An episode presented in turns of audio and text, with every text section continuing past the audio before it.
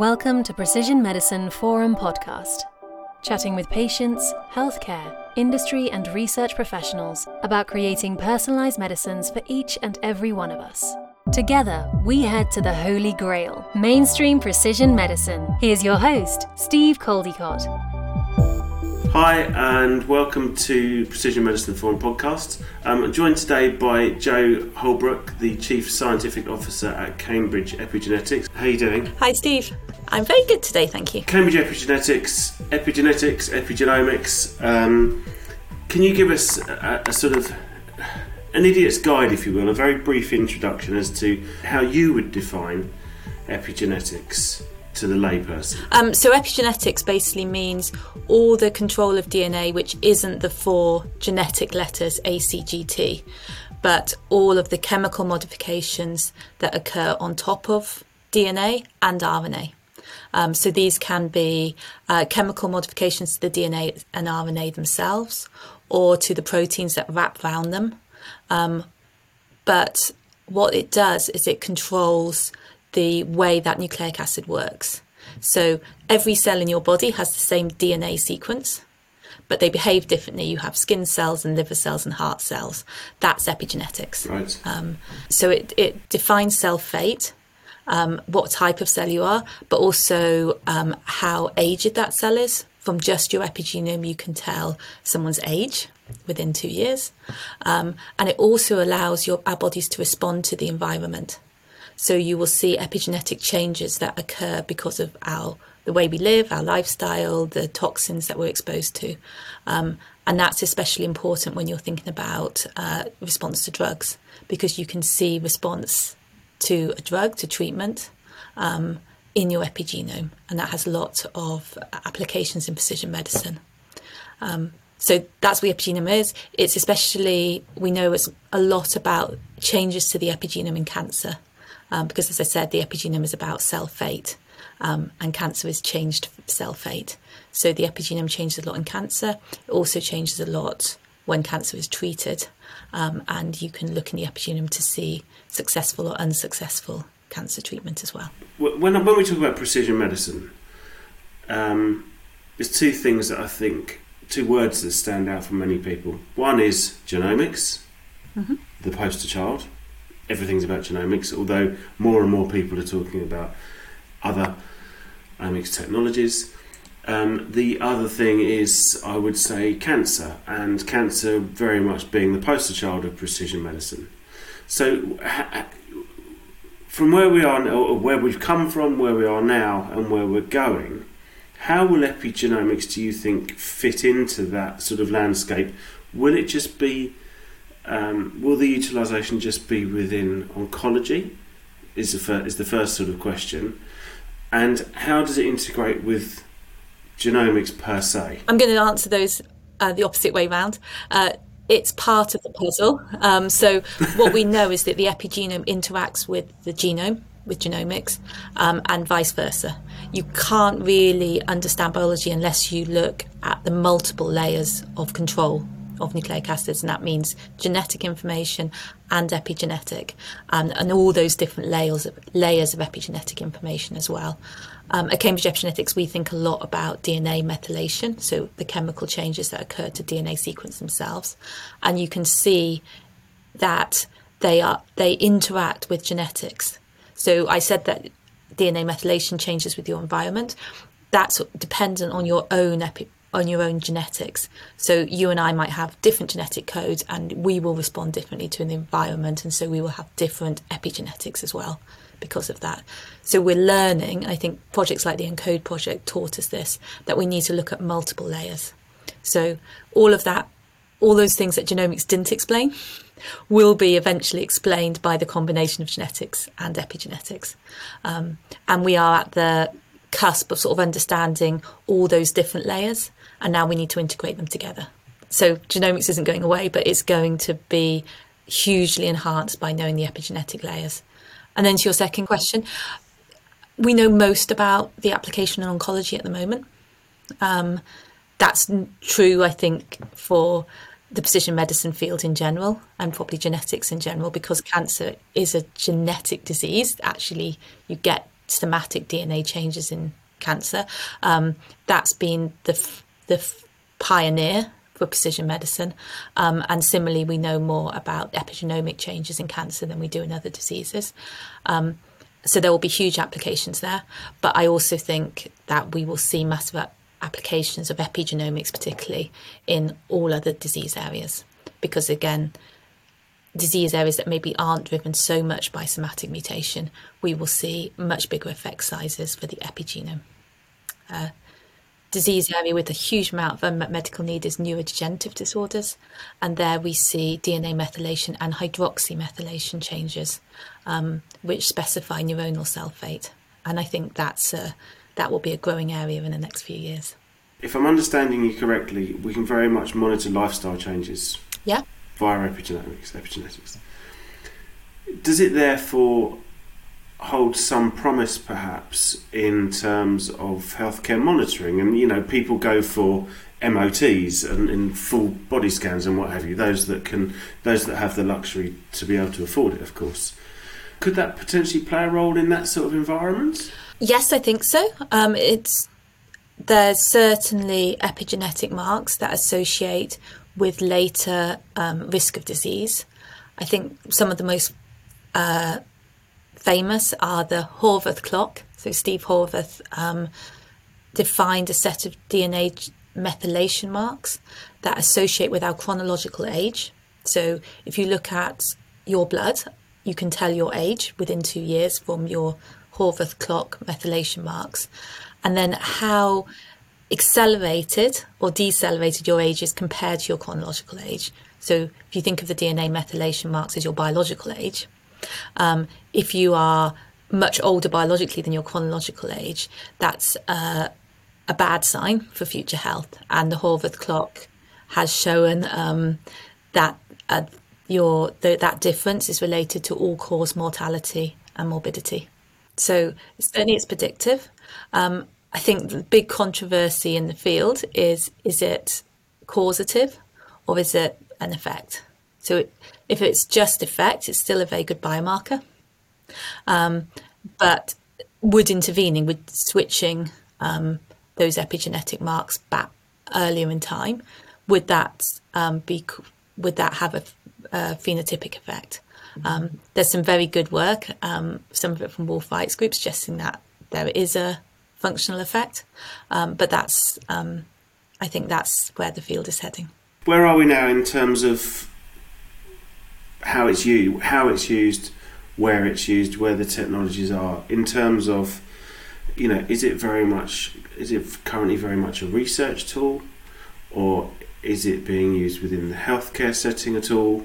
Um, geographically, you know, obviously we're in a position where precision medicine initiatives and genome, you know, sort of, you know, large scale genomics programs and initiatives are becoming more prevalent, but perhaps in countries where there, you know, the healthcare systems are at a certain stage.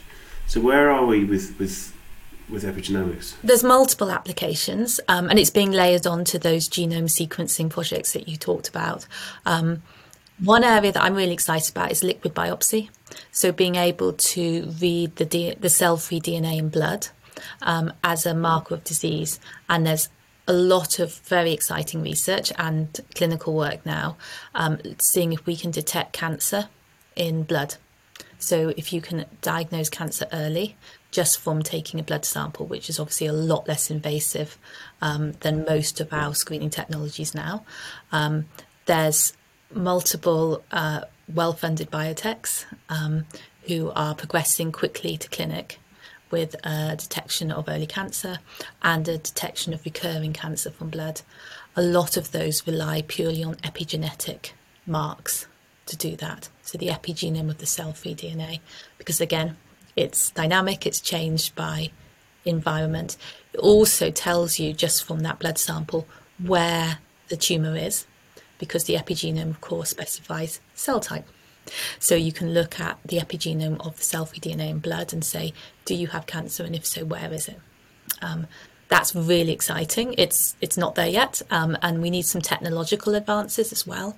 Um, that's something that Cambridge Epigenetix works on, being able to measure those important genetic and epigenetic marks in tiny inputs because you don't get a lot of cell-free DNA from a standard blood draw. Um, but um, that's a very exciting application of epigenetics. And there are many more in fields of either diagnosis or treatment response. If you could take from blood or available tissue a, a, a sample, an epigenomic sample that told you is a drug working for you personally, um, before you necessarily have symptomatic or phenotypic effects, you could um, switch patients to drugs that do work for them or keep them on successful treatment. And that's really important for cancer patients who, you know, shouldn't be exposed to side effects for drugs that aren't working for them and, you know, need uh, speedy decision making on their treatment uh, plan. So when you say, um, you say about Cambridge Epigenetix and, and, and, the technologies. So, what other what are the other barriers at the moment? Would you say in terms to in terms of a sort of greater adoption? Apart from technological barriers, um, so there's there's just the measurement of these marks, and then there's the integration of those different omic le- levels. So at the moment we have tools that measure each level. Um, we need to be able to integrate those together either in the lab or um, in silico in computational me- uh, methods. Um, that's technically challenging. And then there's kind of regulatory hurdles. Um, epigenomic data is different to the genetic data that has been, as you said, at the forefront of precision medicine. It's qualitative, it's a sliding scale rather than a sort of binary, the variant is there or not for genetics. Um, so that means that we need different frameworks um, for regulators. Um, things like early screening um, for cancer, that is a huge um, new decision to make in terms of um, the cost of early screening. Um, it could save health systems a huge amount of money, but you also need to be very, very specific because you can't um, tell people they might have cancer, um, and it turns out they don't. Right, so you have to you. There is a lot to be worked out in what is effective clinical pathways in different tumor types. Some tumor types, there's a quick and non-invasive secondary screen to check, and some there isn't. Um, so there's a lot of work, I think, on the regulatory and clinical pathway for these type of um, new capabilities. It's interesting what you say there about screening. We, I, I, I had a chat or had a podcast a, a, little while ago with Dr. Laura Esserman. She's out of UCSF working on the Wisdom Project, which is really looking at more precise screening particularly specifically in, in uh, breast cancer. So, for example, the suggestion that why would you be screening a perfectly healthy, no familial history of breast cancer 40 year old woman? And at the same intervals as someone who does have family history, which seems kind of ludicrous, a waste of money, not nice for everybody. Um, and that kind of fits into just what you're saying, I guess. If we can get to that stage where the, the, the screening is more precise and less invasive, I think there's a difference between a blood test and a mammogram, um, and so you might put up with different levels of sensitivity and specificity um, for different levels of invasiveness. You know, similar for colonoscopy or a prostate exam, or you know, I think very dependent on what the screening is. Um, there's in terms of both how invasive it and unpleasant it is for the patient, and also how um, expensive it is for the healthcare system.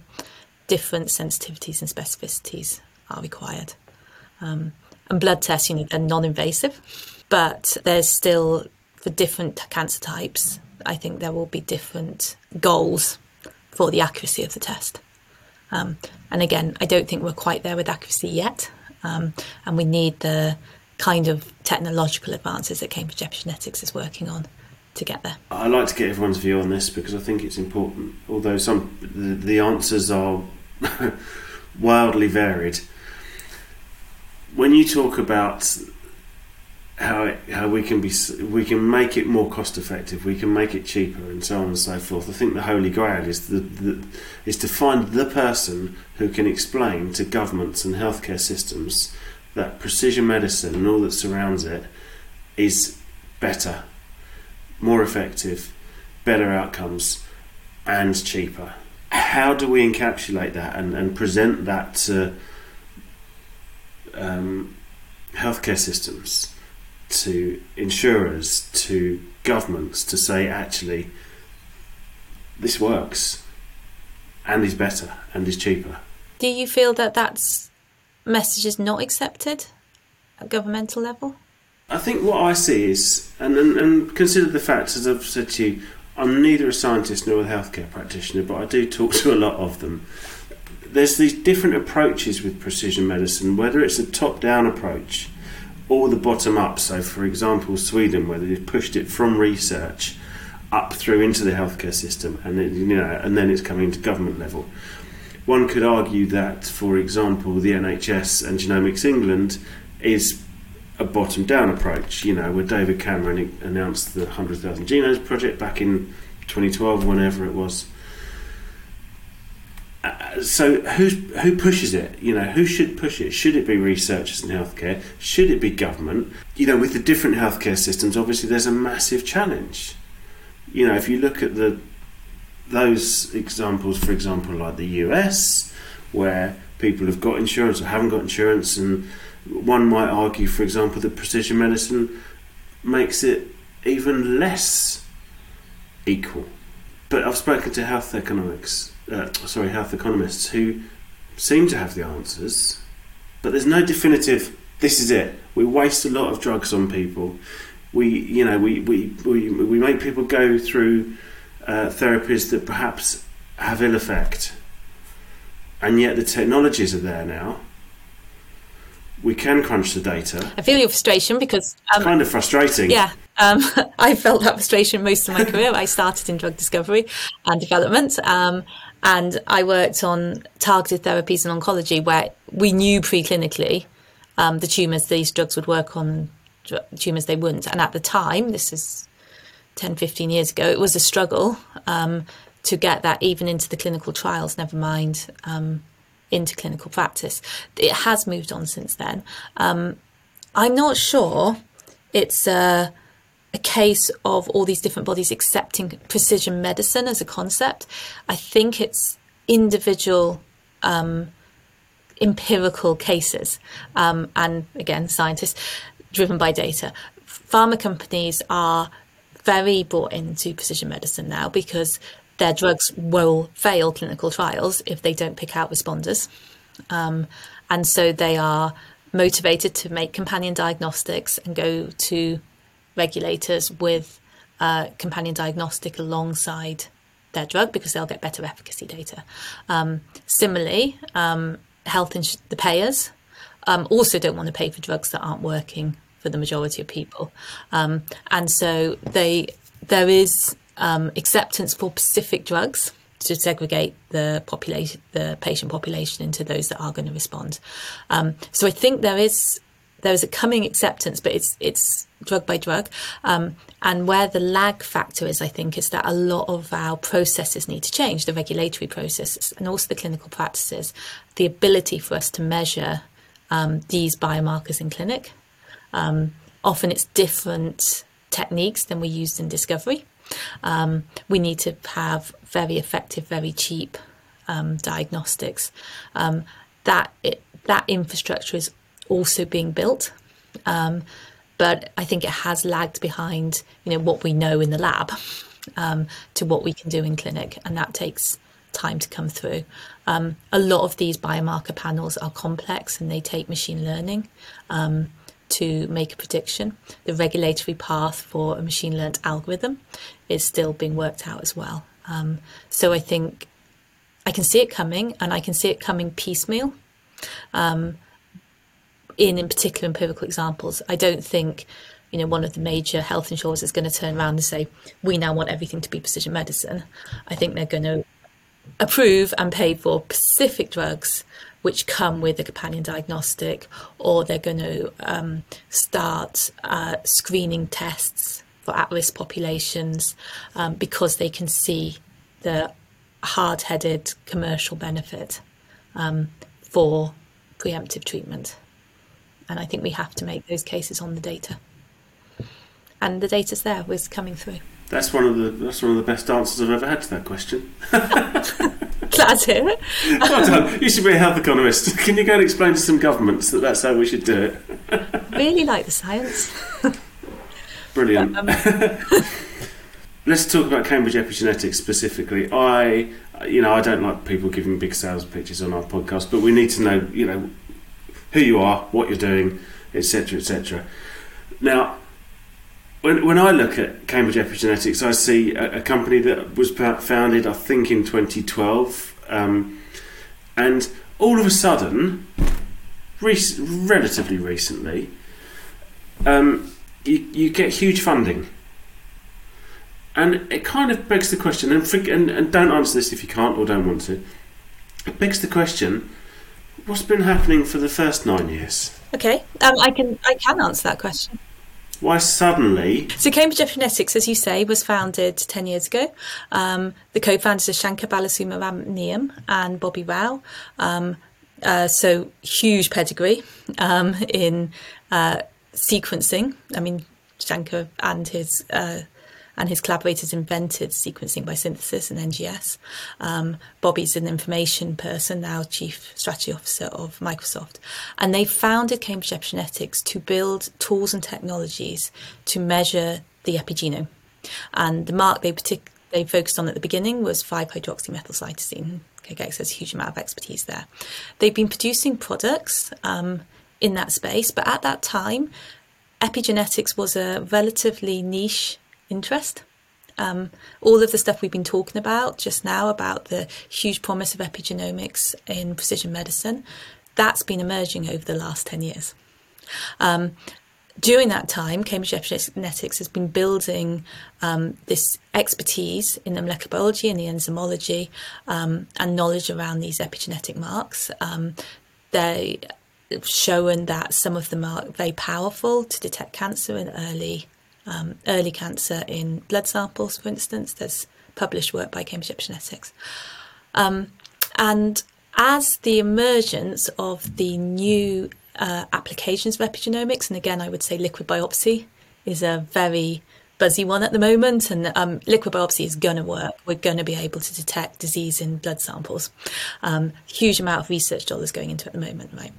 Um, Cambridge Epigenetix, we realised we were sitting on the technology that's going to enable all of this because um, we have a platform that allows you to measure multiple omic layers, so genetics and epigenetics together, and you can do it on existing platforms. So you can do it using the sequences you already have, um, the computational setups you already have, um, and that's how we raised the money um, because investors saw the huge potential um, to empower all of those applications of precision medicine um, that are now becoming prime time with the technology that's matching um, the needs of those applications. Uh, so we were busy for the full 10 years, um, but our stuff, um, we built a war chest which is now um, exactly what the precision medicine world needs. And that's how the investors were convinced. Fabulous. Exciting times for sure. It is. We're about to commercially launch our first uh, product from this new platform, and that's exciting. That was my next question. So where are, so where are you at? Where, when when where are you at? When when are you going to be there?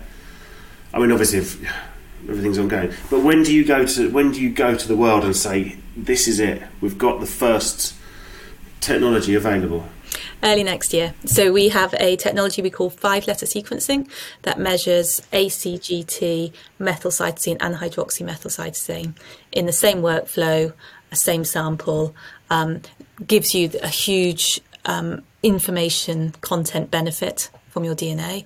Um, that's with uh, very august researchers, very um, exciting labs across the world at the moment in early access, um, and it will be commercially launched at the beginning of next year.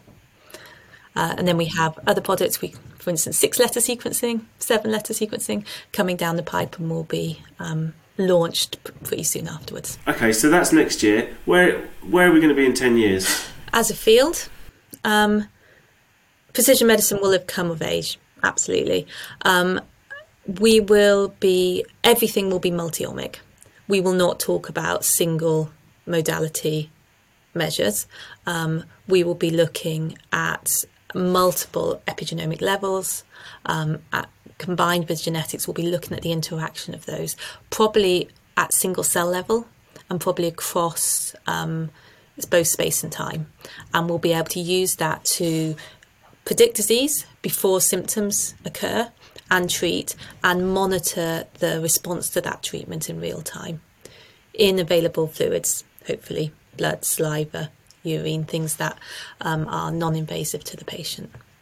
Um, that's what I've been working towards my whole career. I think most precision medicine will have. Um, and you know, the data is gathering that we can do this. I think the tools are the molecular biology tools, um, the increase, the decrease in the cost of sequencing, and the analytics. The analytics are super important. Um, with the advent of really applied machine learning, the ability to integrate all these omic layers um, and learn um, what predicts patient trajectories has come on incredibly in the last few years, um, and I think is going to transform um, how we do healthcare. Well, that's a pretty good way to end, I think. Thank you for the invite. I've really enjoyed talking to you. I'm really looking forward to the conference in Brussels in a couple of weeks. It's an incredible programme, um, and it's an exciting time to be talking about these things because, as we were talking about, it's becoming prime time. Cambridge Epigenetix uh, are a platinum sponsor of our Epigenetics and Epigenomics in Healthcare and Disease conference in Brussels, uh, 17th and 19th of November. Uh, you'll see at the end of this there there's a link to, to register or to view the agenda and what have you. Jo, you're going to be giving a, a talk at the event. I am.